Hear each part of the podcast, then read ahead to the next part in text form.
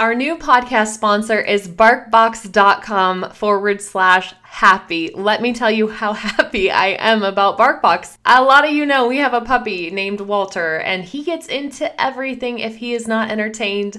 BarkBox delivers a monthly subscription of three to four toys and treats to our home every month. And the best part is they tested them all on their own pets. So you know they're the best. And right now, my listeners get a free box with every six month subscription. Just head over to barkbox.com forward slash happy. Hopefully, you'll be happy too. Hi, I'm Michaela, a psychotherapist. Hi, I'm Savannah, not a psychotherapist. Welcome to our podcast, Be You, Find Happy. Real life conversations about life and the pursuit of happiness.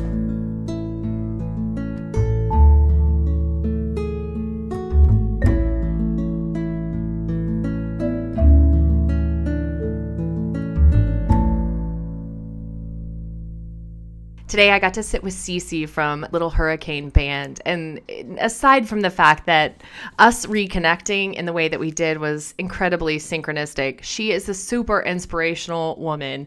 Not only is she a drummer, which is so awesome in a man's drumming world, but she also carried her child during their entire tour in her belly. She was pregnant for the entire time and she would walk out on stage up until 40 weeks and busted out on her drum kit. She is really amazing and she's had such an incredible journey through the music industry and such an inspirational message in the way of staying true to who you are and being your authentic self in spite of the pressures from everyone around you and really just defining who you are in the way that feels right and I can't wait for you to hear her perspective. And she's our first musician, like real life musician on the podcast. So awesome.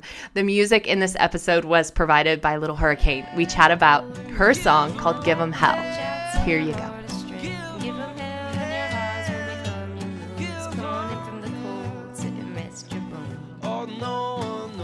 I always have to turn Savannah up and me down. and it's such a pain in post edit. I'm sure you deal with that yeah. sometimes. Tell me a little bit about who you are. Okay, so I go by Cece. I am the drummer in the band Little Hurricane, and I am also a mom.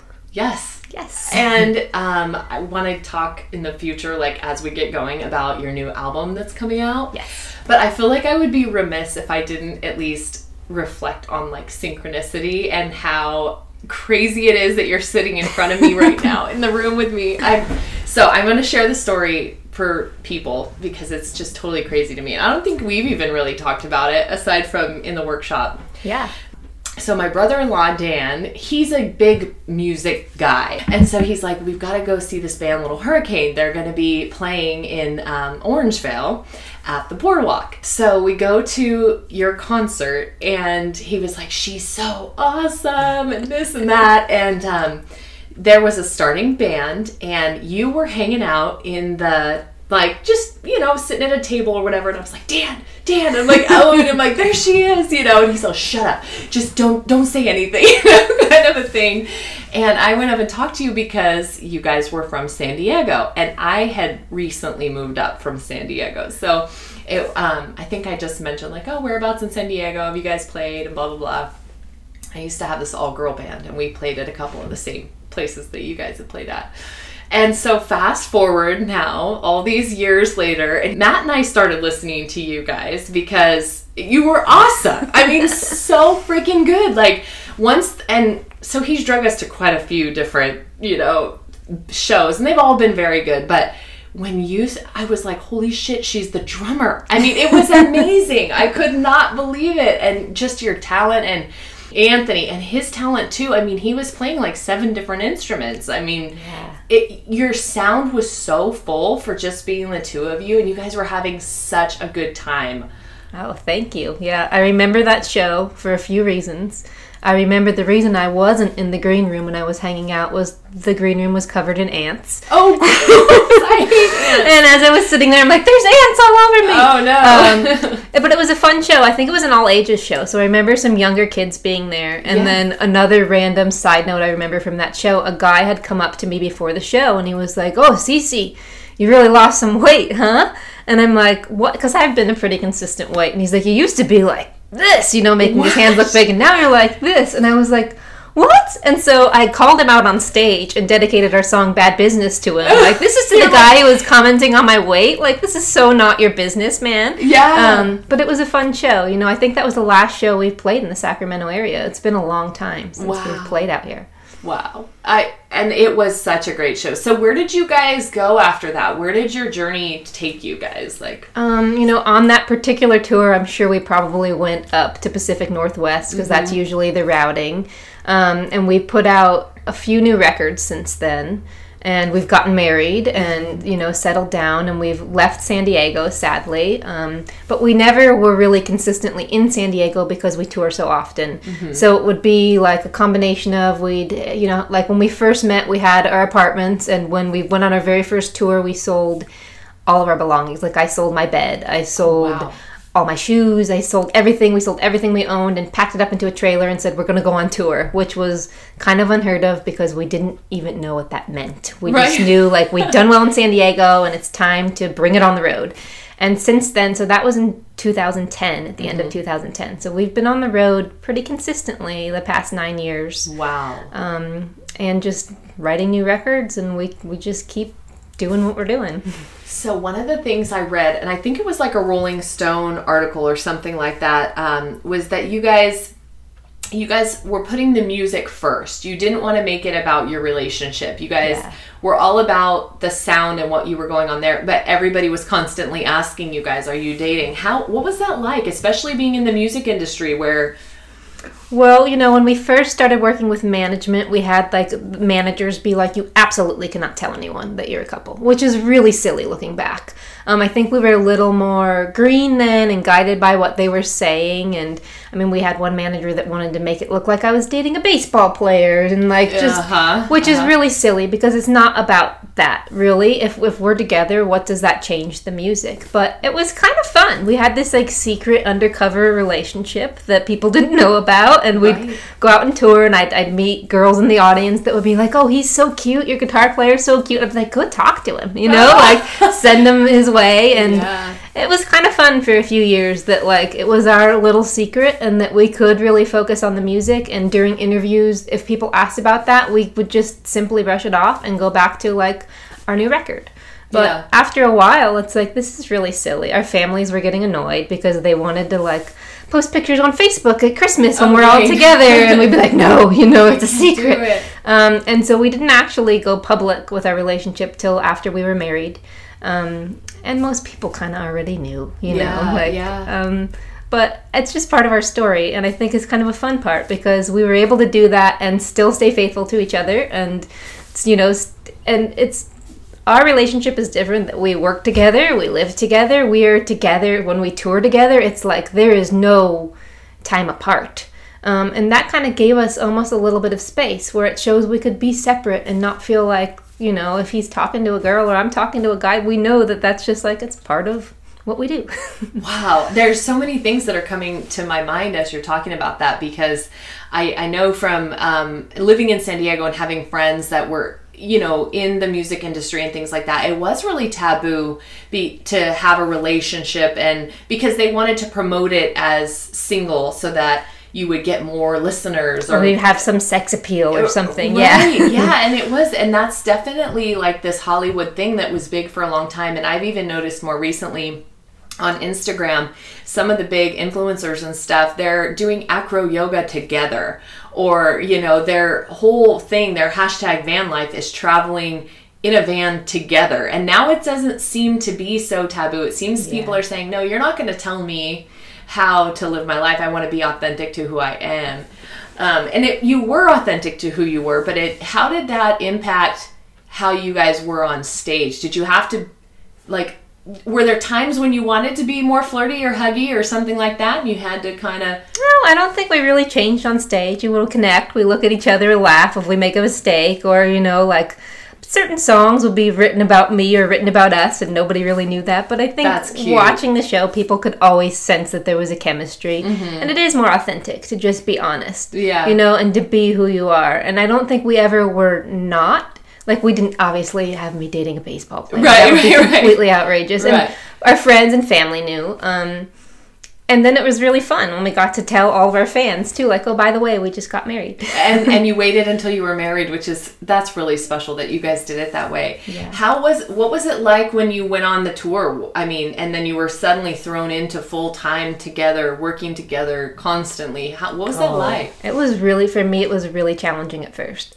Um, I was more introverted back then. I really didn't like, like, I would be the kind of person that would be like the last to come to a party and the first to leave. Or I wouldn't like, um, spend the night like if you drink too much you know i'd find a way home like i wouldn't want to just like crash on someone's couch Right, right. but the first tour that we did was, you know, I had sold my car, and so that helped finance it. But we had thought we had we had thought we were doing this thing called a slow tour, is what we called it. So Okay. we did so well in San Diego over like six months that we're like, well, if we spend like a month in Seattle and a month in Portland, and we just mm-hmm. play like a bunch of shows, and we can build it up to like a mini San Diego, and then go to the mm-hmm. next town, and like we had this whole idea of enjoying the town while we were there, mm-hmm. and like creating this following like kind of slowly and I knew nothing that there was, you know, radius clause. So if you go to Seattle and you book a show, well, they're not going to want you to play another show within 30 days of that show oh wow. because, you know, then that would take away from the show that you're playing. And I didn't also know that you can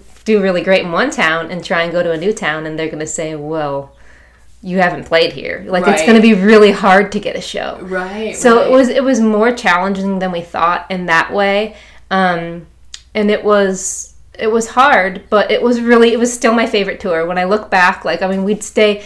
We, we finally set the standard that we wanted to stay in hotels with only indoor hallways because you know and then there was points where we were just crashing on someone's couch for like a week and like what we ended up doing we went up to portland and seattle and we rented a, a music recording studio during the week like a nine to five when all the other bands were working so we got it super cheap and we recorded our record on the road and we used our time that way and we ended up we did like san francisco portland seattle and we'd saved all our money to go down to a music festival in austin called south by southwest which is um, it's the biggest music festival in the us because there's like tens of thousands of bands playing in austin all at the same time And Austin is just kind of notorious for being a music hub. Yeah. Even more than like Nashville or I think. Yeah, and this particular festival, all of the music industry comes down to see to find the new bands, you know. And so we had thought like, well, if we can get ourselves to South by Southwest, then you know we, we can really we can make it. And we got ourselves there, and I was doing our booking, and I we got denied by the festival. We were not allowed to play their official shows. Oh no. Uh, and so I booked us, I think, four or five shows over the week that we were there. And I had never been to Austin. I did not realize that those shows were not in the heart of the city and that nobody leaves the heart of the city. Like, Right. you know, they're going where they can walk because every bookstore, every bar, every coffee shop has a band playing. So you're not going to leave 6th Street, essentially. Um, and it was it was hard. Like i felt like the smallest fish in the biggest possible sea. There was bands with like full camera crews following them Oh, around and like you know like people just putting headphones on your head as you're walking down the street being like listen to this record everybody's trying to like wow. get this opportunity and at the time gas was over five dollars a gallon Mm-hmm. it was like it took all of our money we had exhausted all our funds just to Oh. get there and we have this footage of me crying in our trailer i'm drinking like a macallan 12 like this old bottle of scotch like we're paying our dues and it was right before a show that we had played in a taco shop for when we started playing, there was a lady and her crying baby. Um, they left, and then there was no one, and then the sound guy came, and so then there was one guy, and then a couple of my friends came. Um, but that going there, we ended up we all our friends were there from San Diego. They're like, let's just go party and drink. There's all these free parties, and we're like, no, we're like out of money. We're not going to just give up. So we went to Kinko's and we printed these little flyers with our shows and we burned a bunch of CDs and I went down on 6th Street where, you know, everybody was. I had this captain's hat on and handing out CDs and just handing out our flyers and we ended up in a Which Wich for lunch and I see these guys with a full itinerary and they look like industry guys. And so I walk up to them like, "Hi, I'm in a band called Little Hurricane and you probably won't make it to our shows, but at least look us up. We have some videos online and look us up." And, you know, we left there with our heads hung so low. Like, what are we going to do now? And a month later, I got a call from a record label in New York, and he said, I'm looking at your flyer. You handed Wow. it to our radio promotions guy, and we want to fly you to New York for a showcase. And uh, Wow. we flew to New York. We played with Of Monsters and Men. It was their very first U.S. show. They were brand new then. We played for a huge record label, and you know, from there we got our attorney, we got our manager. When before we had even gotten on the plane ride home, we got an offer from Austin City Limits, um, from my dream agent that I had wanted. I'd been writing for months, and she's like, "I just heard of you guys from the showcase that you played," and so it worked out. Like, it all started to unfold. As you're telling the story, I'm getting chills just thinking about one, your passion. It's like radiating off of you for what you do. And then second, the fact that you just didn't give up. You guys kept going. I mean, hearing you say gas was $5 a gallon and we had no money and we're out, you know, I'm just like feeling that sense of loss that you must have felt like I can bury my head in the sand and just call it. But you didn't do that. You guys still just dug and found a way. And I mean, those flyers are ultimately that Kinko's flyer is ultimately what got you there. And what a journey to get to that space to have the courage to just go walk up to a guy at a sandwich shop and be like, listen to us, please. Yeah. You know, that, I mean, I think for so many people, they see people doing it. They see people that have achieved the level of success and you think, "Oh, they look at them, it, they're so easy. They made it." But they probably didn't. They probably had a very long journey that started with a lot of letdown. Yeah. Well, and that flyer was one of hundreds that we handed out, and you know, eight years later, we're still like fighting. We're still, you know, trying to be heard. And you know, like we after that, we did have like a full like month and a half where we didn't pay for lunch or dinner because we had all these managers and record labels just like descending upon us that everyone wanted to sign us and we we thought oh wow. And then you think oh this is it. This is like the big opportunity. Um but for us it it really was i mean it was part of the story and we're still climbing but it wasn't this huge it was a huge shift that we decided well now we can but this is our job. Like we can make money. We can do it this way. Yeah. but the kind of record label deals we were offered were stuff where we'd have to sign away rights to our music for mm-hmm. eternity in mm-hmm. perpetuity and we mm-hmm. wouldn't do it. And i think because we were young but not that young and we were green but not that green. Like um we could have maybe picked an easier path towards fame but not in my mind success. Um, so now however many years later we own all our records. Um, we're, we do a lot on our own. Wow. but i think we're much more successful because we're not our kids are going to be the ones that inherit our music and our songs and our catalog and we've maintained control but it's not um, it hasn't been the easiest path. You know what's interesting though when you're saying that I think about people who probably took the easier path and and sold out quote unquote and what's sad about that is that then who they are gets redefined as well in the in the light of the label or whatever. And not only that but um but I think that you lose some of of your identity in that process like you're describing it might have gotten us to fame faster but at what cost at what loss and um I think that's incredible that you guys are still so raw and still who you are. One of the one of the comments that I read, oh, and this was Rolling Stones. They said you were a bewitching beauty. and and I totally agree with that. Like you just have this super um bohemian spirit about you and and I I love that. love that no record label defined you into like a pop star or a whatever Yeah. they might have wanted to shift you into and you still are getting to radiate who you are Yeah, because we might not be a band anymore if we had gone that route. You know, Right, right. We've been able to like most bands don't last this long, Right. especially new bands. Um, so I'm really proud of our path that we're on, but it's scary. It's definitely Yeah. Mm-hmm. scary, but that makes it exciting. You know, so you could have had a one-hit wonder or whatever and then petered out where here you've continued We're on on the slow Slow incline. and steady, yeah. So what does that um so what does that look like for you? Oh, you know what, before we go on that path, I want I want to ask you about this because um So you toured the country, you did Lollapalooza, Yeah. and one of the things that you kind of talked about is that one of the only songs, and maybe now you have more that you sing on, is "Give Them Hell." Yeah. and you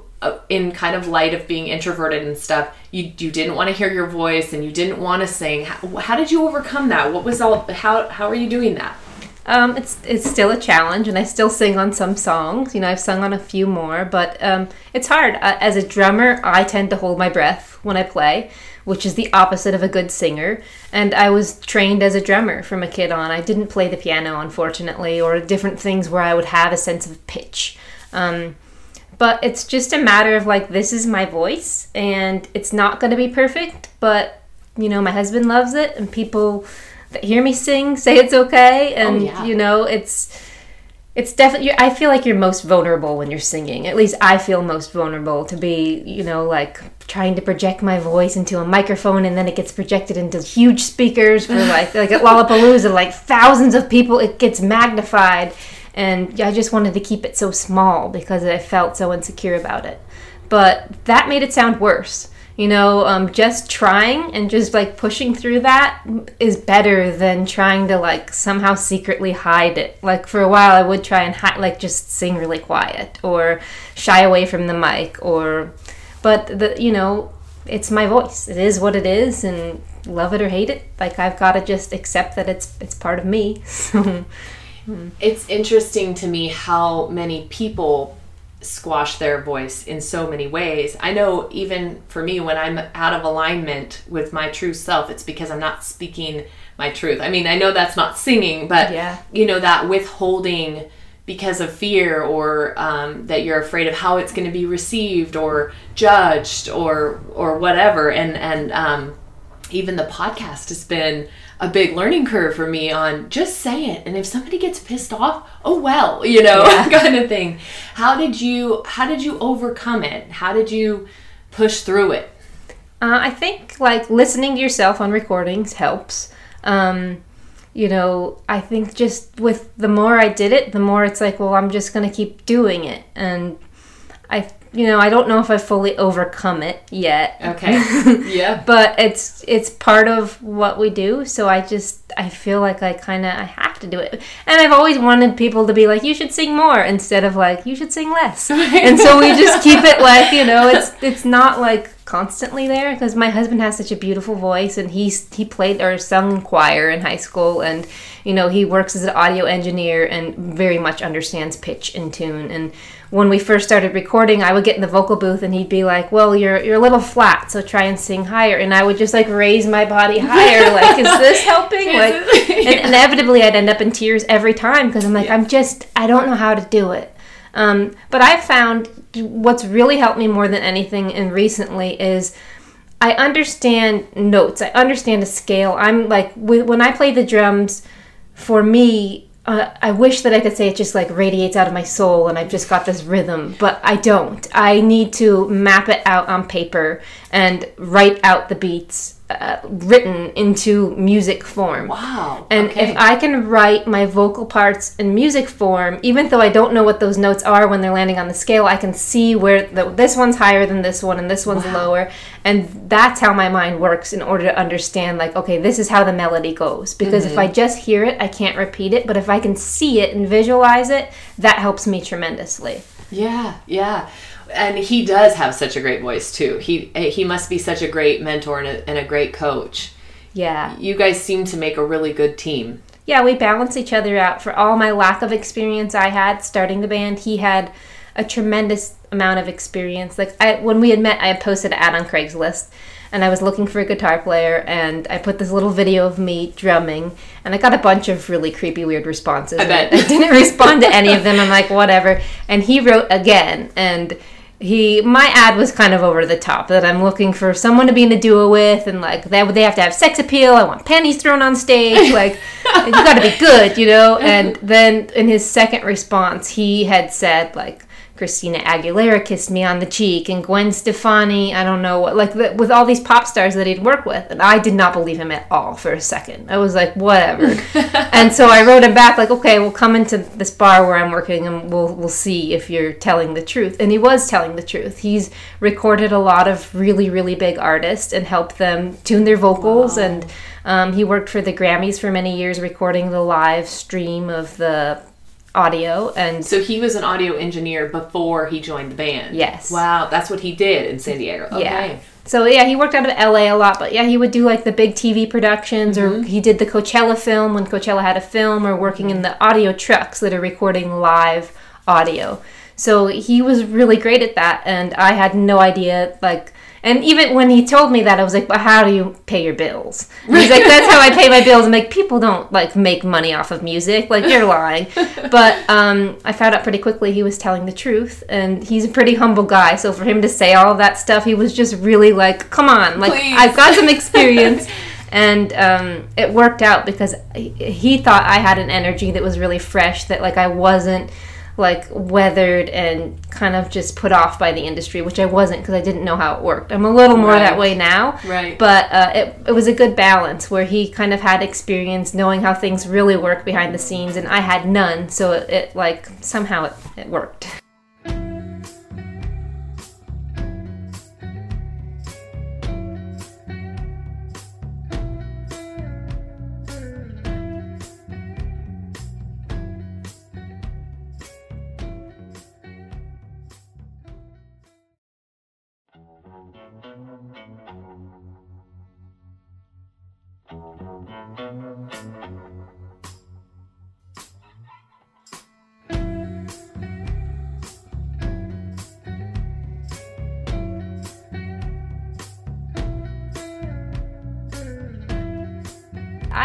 For many years. I went to Okay. culinary school. Oh wow. and um, it was the wrong fit for me. I think I cooked for a total of seven or eight years in Chicago and San Diego. Um, and I'd finally gotten laid off from a cooking job in San Diego. And I, that was it. I was like, I'm not going to go back to another kitchen because I just didn't, for me, the environment was all wrong. Like, I hated working in kitchens. Just I love to cook, but it's a very hard job and it's high stress and not a lot of women and not a lot of gratitude and not a lot it's just not for me it always felt like I was working in a locker room like just with a bunch of dudes talking about their sweaty balls and like I just I would get mad and I would butt heads with a chef and I'd leave with my middle fingers up like F this place I'm not I'm done. And then I just go to the like restaurant down the street for another ten dollars an hour um, and I had gotten laid off from the Ivy Hotel in San Diego which at the time was like the biggest fanciest most expensive Yeah. hotel yeah and I was making I think fourteen dollars an hour and I was one of the top paid cooks so they let me go and it was the best Wow. thing that could happen because I'm like, okay, I'm gonna not do that anymore. And so I went and I bartended um, because I just didn't, I didn't know. I knew that bartenders made a lot more money than cooks, and so I went to bartending school and I got a job in North Park, and then that was what held me. And that from that job, I was able to afford my electronic drum kit, which I had bought um, to play at home just to see if I could still play. And then from there, I posted the ad. So it was Because you just, played as a kid. yeah, I played in school band. What age did you start drumming? I was ten. Wow. Okay.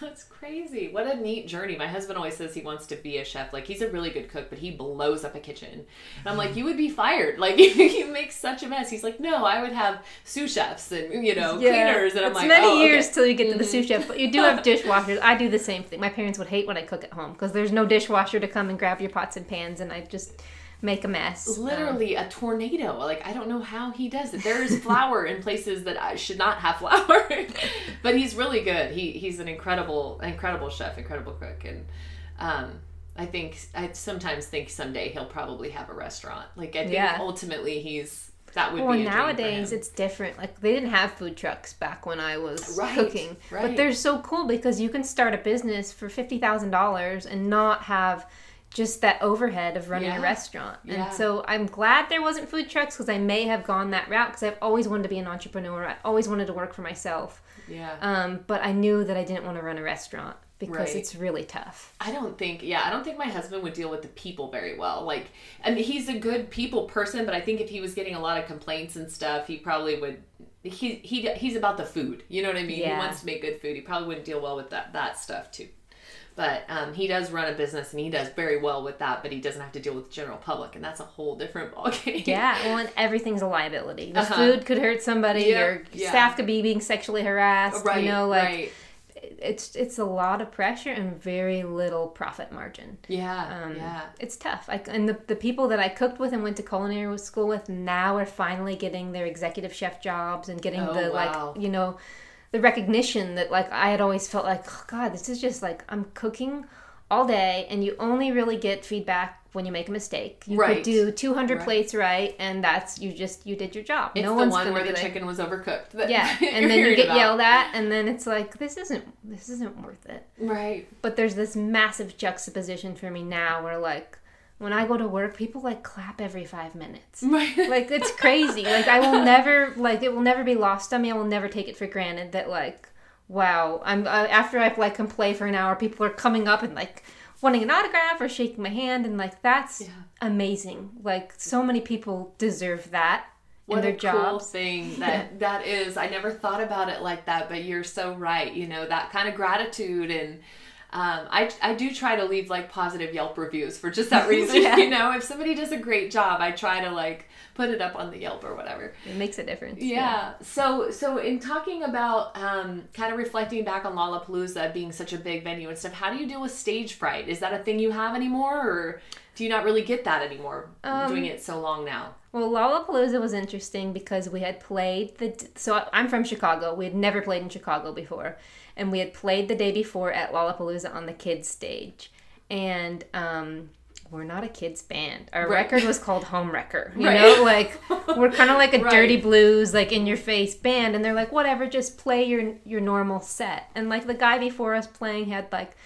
Everyone be on your surfboard and you're a shark right now and all these Oh movements and it was all for kids and then we just Oh get up there and we we play our set and we had a horrible review um, that night just tearing us apart. And they said my husband looked like a gap model on stage and that like my Oh, drumming was no my. good and i woke up just completely losing my mind. Like now we're about to play on the real stage and you know like it's gonna be horrible. Yeah, it's gonna be yeah. awful.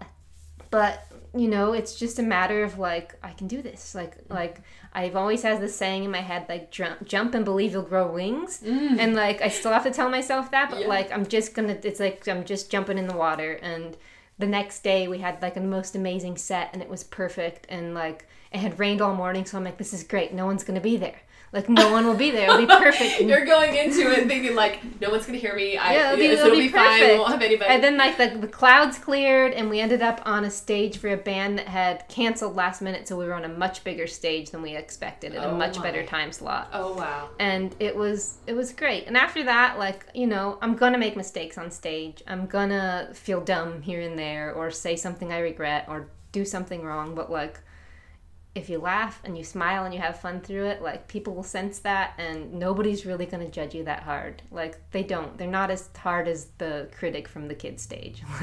Well, and the funny thing is, like, I think that um, you probably notice your mistakes a little bit more than anybody else would, you know? And um, it's interesting when you were talking about even like your voice, how how much um, it's acceptable now to just I mean even if you sing terrible it's okay. Like YouTube successives have come from these people that are terrible like Yeah. by industry standards but they're they're being them they're doing them and it works out. I saw this one girl and I'm forgetting her um her last name now but she was on SNL and she sings um oh gosh what is that song? It'll come to me but um leave the lights on I'll leave the lights on that okay. I'm forgetting her name, but anyway, and she was so out of pitch and so off tune, but she was dancing on the stage and just feeling it and having a great time. And I'm like, she is awesome. Yeah. But the but the reviews the next day, it was it was kind of rude. I was kind of shocked at how critical people were because I Yeah. saw it as like, man, she's just having a great time. This is the best day of her life right now, you know Yeah. Um, so that balance between yeah people are judgy they are you know and Yeah. it's um it's it's an interesting like you said juxtaposition when you do have these critical people but then you also have these super loving people and play for them and Yeah. yeah and finding that space and that way to just focus on that I imagine that's really hard sometimes Yeah, well, it's right. It's not the critic who counts. I mean, that quote I think about constantly. And the really, it's about the music and about the fans. Mm-hmm. And you know, your fans aren't going to judge you if you have a bad night. Like they're still going to come back. And you know, the industry might, but they can't do it. If they could do it, if the guy writing the you know the review the next day could do it, then he would be. But he can't. So it's easier to sit back and judge yeah but they don't really matter. And I think on that same hand, like what we always try and say is like, yeah, you might go on like I don't go on our YouTube at all. I don't read the comments. but um if I have or when I have in the past, it's like either people hate me and think I'm horrible or they love me and think I'm way better than I am. So you can't trust either Yeah. end. Like neither end is true. So what's the point? Like I'm not going to let those people saying that I'm so great let it go to my head, but I'm also not going to let the people who say I suck and should go back and take drum lessons like, oh well, like define you. yeah. Yeah. It, and I think that's true even for people who maybe aren't who are listening to this podcast who aren't even, you know, musicians or whatever, kind of finding that space in between what people say that sing your praises and people like your mom Yeah. and people that are really hard on you and are, are judging you and it's it's super hard for me i know we have a youtube that's a fishing channel Mm-hmm. and i've edited videos to be funny and cute and then some guys are like why the hell did you bring your wife on your boat that's Oh, your God. problem you know but then you have people that are like that's so cool that your wife sleeps on your boat with you you know that Yeah. you take her fishing so i've seen that but the funniest story that we have so i had an all-girl band i mentioned to you What was the name? sky Sky, we okay. And what did you play? girls. bass i play bass Okay. and um, so I started in the Bay Area, and I when Craigslist was just for bands, and put together this all girl band, and I was kind of also shocked by none of you can be dating, or you're not going to have a successful album because you need to be, you know, Available. appealing to yeah, Yeah. all that. We we went through jumped jumped all those hoops and and I kind of got disgusted by the whole this is what you need to look like and this is what you need to to wear and this is how you need to be but we were getting some pretty big shows we opened for Smash Mouth Oh, London. it was pretty big it was a it was like a festival in a park and um I think it was the nature of Smash Mouth's fans because it was an awesome show and we had a killer time and everyone was clapping and cheering. It was just a ton of fun. And then um, we ended up at this festival in Hollister, which was a motorcycle rally. And that was not really our fan base, like not our style of music. At that point, we were pretty poppy, like poppy rocky. And um, so we were like, well, we're going to have to do some covers because that you know this audience is not necessarily we'll mix them in Yeah. and so we chose to do sweet home alabama. And you know that guitar riff is so identifiable. And so we started it and the whole crowd was like woo and then my guitar player fucked it up. Oh, no. "Er, er, er," like just she just got nervous and lost it. And i swear it was like crickets. And then people were like boo! And it was like oh that just sucks. So but we it, it didn't get us down. We kept Yeah. going but um it's interesting that dynamic. It really is. And and how either people love you or they hate you. And Yeah, it could turn on a dime. really it can. And that was one case where you know i say most people aren't listening. They don't pick up on the little things here and there but they definitely picked up on that yeah and we were just laughing and we're like you know what let's just go drink some beer and have a good time and Yeah. and it and it ended- up being a fun day and a learning experience but man it was rough. It makes for good stories. right oh yeah for sure in hindsight Yeah. um but we did have some groupies that followed us all over and it was oh, that's awesome. I was like, wow, it's crazy to think they like us that much. You know, I don't even realize that we're that cool. Um, and I still think we were. We looking back, I'm like, oh my god, what were we doing? Because we were trying to like fit into that mold, you know. Yeah. And if we had just been who we were, we probably would have had a lot more success than trying to fit that stereotype. Yeah. Well, it's hard where you can look everywhere and be like, well, that's successful, and so maybe that's maybe that's why they're successful, you know. Right. But usually the most successful people are the people that are just they're doing their thing. They're the most authentic and they mm-hmm. create the new sound or you Yeah. know, So that was one of the things that I that I noted on here was how you guys have stayed so true to who you are and your style is so different and so neat and I don't even know I mean you described it kind of bluesy but you almost have like this 70s vibe too or like a 60s 70s vibe with the retro feel i mean what how do you describe you to I mean, that makes sense. We grew up, both of us grew up on our parents' music. So, like, a lot of, like, the Beatles and Bob Dylan and um, James Taylor. So, I definitely tend to listen to that kind of music. We call it dirty blues. Mm-hmm. Yeah. You know, and we have, like, our last record, we put a kind of different song on there that we had a record label and they picked that as the single, and people. The internet tore us apart. Like they've changed, they've changed their sound, which is really hard when you've been a band for a long time. If you explore and experiment, sometimes Right. people want to say, "Well, you're different now," um, but you have to evolve. But Mm-hmm. we've kind of stuck true to like you know like the grimy slide guitar and like really Yeah. Uh-huh. crunchy guitar tones, and we are just drums and guitar, so it's gonna be pretty raw. Um, but yeah, we call it dirty blues. But like we just submitted our record, we put it in the alternative rock category because you know some people hear the word blues and they think that you're gonna sound like this like 12 bar blues oh sure band and a lot of times that's where we end up with our wrong crowd when we end up like on the bluesy blues festivals we played a blues cruise once which was um it was older crowd Right. a much older crowd they were like whoa what's happening yeah, they were not the. They Yeah. weren't. Most of them weren't up by the time we were playing at 10 p.m. But um, you know, I'd like to think that we'd fit more in like an alternative or indie rock category. Yeah, but yeah.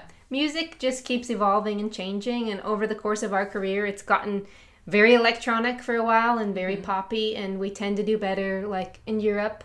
Um, where they still want that like kind of Americana or rock Uh-huh, sound, yeah. but it, it comes and goes in waves. So we never know. Like, well, maybe with this record, it will be the one that like can take off mainstream in the U.S. Mm-hmm, Because we we have our fan base, but it's it's not we're not mainstream. There's more people who haven't heard of us than have heard of us. Yeah, I love your vintagey sound. It's it's like like you said, like a grungy blues or something Yeah. like that, and I love that sound. It's really great. It's awesome. Do you you. have a favorite song? Oh man. Well, I mean, Give 'Em Hell. That one was one of my favorites because that's one where I wrote a lot of the lyrics. Yeah. Um, I definitely have some favorite songs off our upcoming album. So our new record's called Love Luck. So that will be our first single, and that's my favorite one so far. On the whole EP or whatever. Yeah, yeah, the whole record. called? Yeah, that's the title track. So um, And how and how when does it come out? Your new album? August 9th. No Oh, one wow. knows that yet. We haven't announced it to the public, but here it goes. August oh, 9th. oh no, is that okay? No, I that's awesome. Leave it out. no, it's totally fine. Wow, so that's coming up really soon. So what is it going to look like for you guys when it when it goes out and launches? What's that going to what's that going to look like? Um, we're doing a very, very West Coast focused tour this time. Normally, we tour the entire United States and um, most of Europe. But for now, we're just focusing on the West Coast. So we're focusing on our favorite markets and markets that are easy to get to because now that we're parents, um, it's a lot harder. I'm not going to drag our kid to, you know, like the, the last record, our tour started in New York. Um, so you're driving for four days just to get to the first show, and then you're working your way all the way across the country. And we're just not going to be doing that this time around. So we will hopefully get to New York and Chicago on this tour, but mostly we're focusing, you know, San Diego, Portland, Seattle, LA, San Francisco, West Coast, and it makes sense for us. So There's a couple things that are coming up that I want to make sure that I hit on before we have to go, and that is um, that you were pregnant during your entire tour, right? Yes. You were drumming pregnant up until like nine months. What was that like? Talk about that. It was amazing. It was, I think, the most magical experience. I think pregnant women are magical. Um, I think that there's like, there's a baby in there, you know? Like, I was afraid that like people would come up and want to touch my belly, and by the end, I'm like, somebody touch this. There's like a child in here. Like, come rub this thing. It's moving. Um, it was really cool. Like, most people don't expect me to play the drums anyway, but when you show up pregnant, they really don't expect you to like be playing, especially the Right. drums. They think you're just a groupie or something. Yeah. Like Backstage. nobody thinks you're there to be performing, and so I like that element of surprise, Mm-hmm. and I like the fact that my son could be on stage with us throughout. You know, we did 12 countries, we did 60 shows, we really toured hard, and it was like there were days where I we'd finish playing and I couldn't I couldn't walk straight in the hotel room. I bet. Um, I bet you had to lay down. it was down. hard, and- yeah, but honestly, like playing playing the drums invigorates me and it makes me so happy inside that like I think that that's the best thing you can do for your baby is like be sending all those good feeling chemicals and uh, Yeah. energy to him. And, you know, I, I went to multiple doctors before getting pregnant and made sure that his hearing wouldn't be affected, that he wouldn't Right. be startled by the noise. Um, Sure. I wear my, my in-ear monitors. so instead of the speakers being pointed at me it's all in headphones so it's it's much quieter on stage than it is in the audience and it was it was awesome like i wouldn't trade it for the world That's such an inspiration to so many women who, you know, it's easy, I think, when you're pregnant to kind of roll into that, oh, I'm pregnant, I can't do anything. Yeah. I'm just, my life's over for this nine months. And, and here you are going, no, I, I'm inviting, he's coming into our world and, Yeah. and we're going to take him along for the journey. And we always did that with our son too, although my mom said that Tucker was safer out of the womb than in the womb because I had so many things happen while I was pregnant. But um, we did that same thing. We're like, no, you're you're coming into our world. You're going to be on a fishing boat 40 miles off sea, uh, you know, out Yeah. off the coast, and and he's such a go anywhere kid now. It's awesome because of that. So.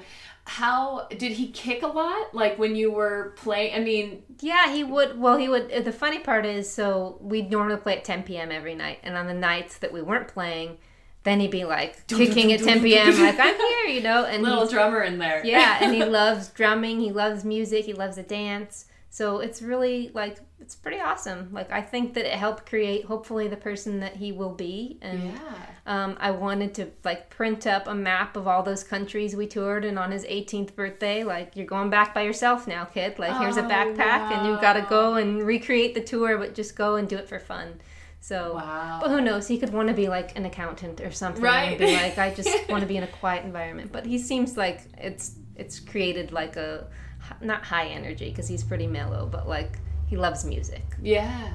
And so you guys are going to take him along. What's his name? rocco And you're going to take him along on the tour. he will come to some of the tour dates we are doing Okay. it where he won't have to make the incredibly long drives but he's coming with us to montana he's already i think flown two dozen times Wow. So he's a year and a half, and we've brought him to shows in Vegas and DC and Arizona and Colorado. He, And he stays backstage in the green room? yeah, or- he'll stay in the green room, or if we bring family and it's late, he'll go and go to sleep because he still has his schedule. But um, he's been able to see a few shows, and we show him music videos, and he knows that's mom and dad. And And so will it be um, pretty big venues or will they be more intimate venues? so this tour is pretty small venues. We're trying, to, like I said, to focus on this West Coast and hopefully sell out the whole tour, and then next year come back and do the same thing, and and then really build through the internet because conventional touring is so wasteful. Yeah. It's wasteful with gas. It's wasteful with energy. Like if you see a band that's from the West Coast and you're seeing them on the East Coast, it's like, yeah, you sing them for 90 minutes and you're not realizing the like months of planning it took, Right. and then like the just how much waste there is to get there. And um, so we're trying to focus more with. We've created a lot of new videos and a lot of new content for the internet. So hopefully that will spread. And so how we kind of reconnected is so wild to me. I mean, just synchronicity in general in life. I, I feel like you have to listen to it when it happens. But you came to my January workshop Yeah. And for Be You Find Happy, and I knew I you looked familiar. But it's a small town, and I thought, oh, you know, I've seen her out and about or whatever. And then when you came back in April for the next workshop, and it was more work oriented, and you talked about what you did, and it just immediately I knew you were the drummer for Little Hurricane. I just knew, and that's why I said, you know what? What is the name of the band? And I was like, I knew it right then. I just knew it, and so um, you know, a lot of people, I called everybody after that workshop. I'm like, you'll never believe it was in my workshop. So, um, but what was crazy to me is that you guys wound up up here. Yeah. How did that happen? How did what? How did you decide to leave San Diego? Well, we had gone on that tour, you know, and we had left San Diego a few years prior, trying to move closer to Santa Cruz, um, which is where my husband's family lives. And then while I was pregnant, we were touring, and we lived in Tahoe for a while um, in between, because we always want to live somewhere beautiful and scenic. And San Diego is like the most beautiful and scenic, but Tahoe is a, is pretty great.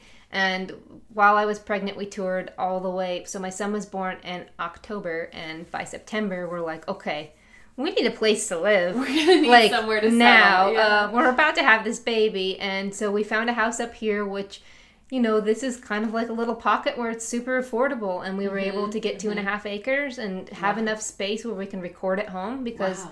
that would be the problem living in San Diego to have a kid and we record at home.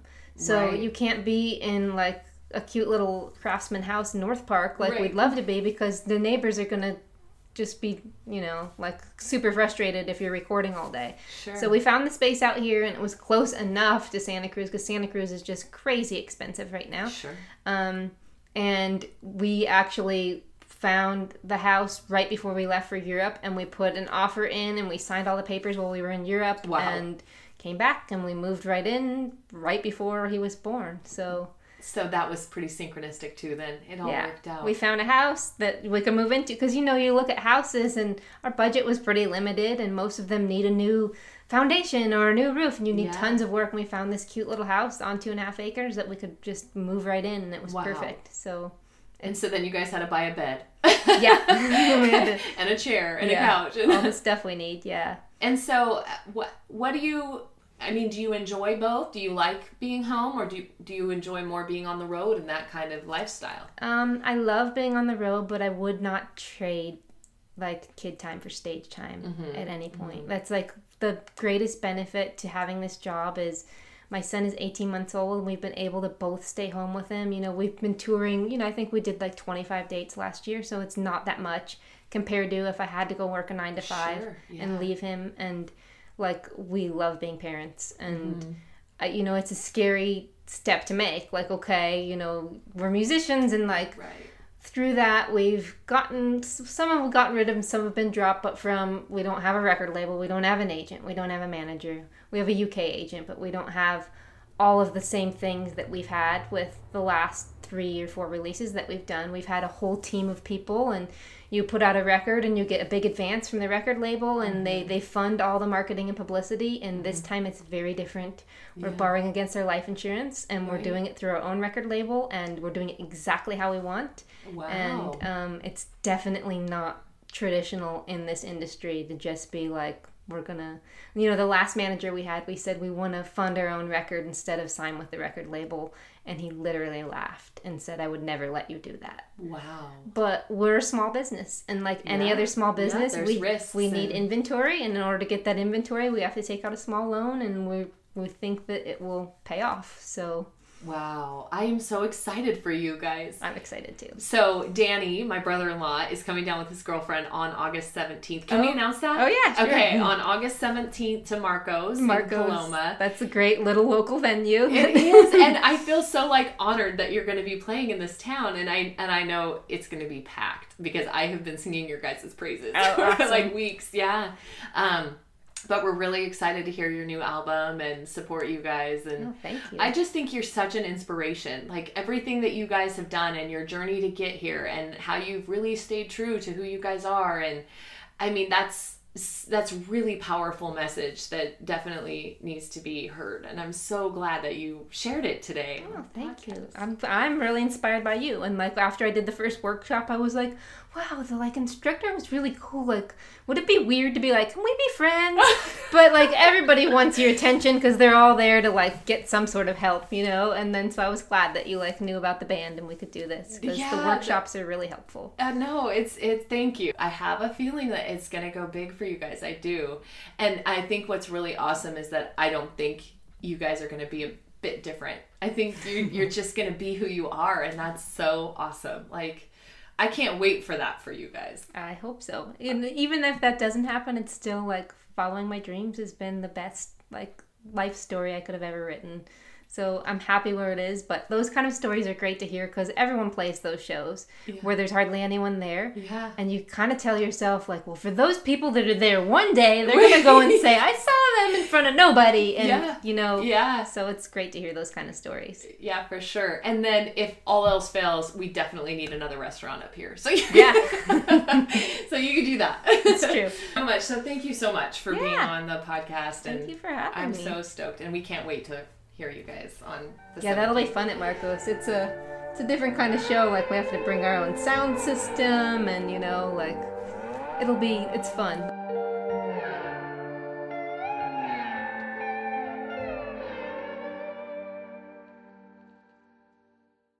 This has been a Be You Find Happy podcast. Da, da, da, da. For more inspiration, check out our links. Whoa, is that? Bye bye. Bye bye.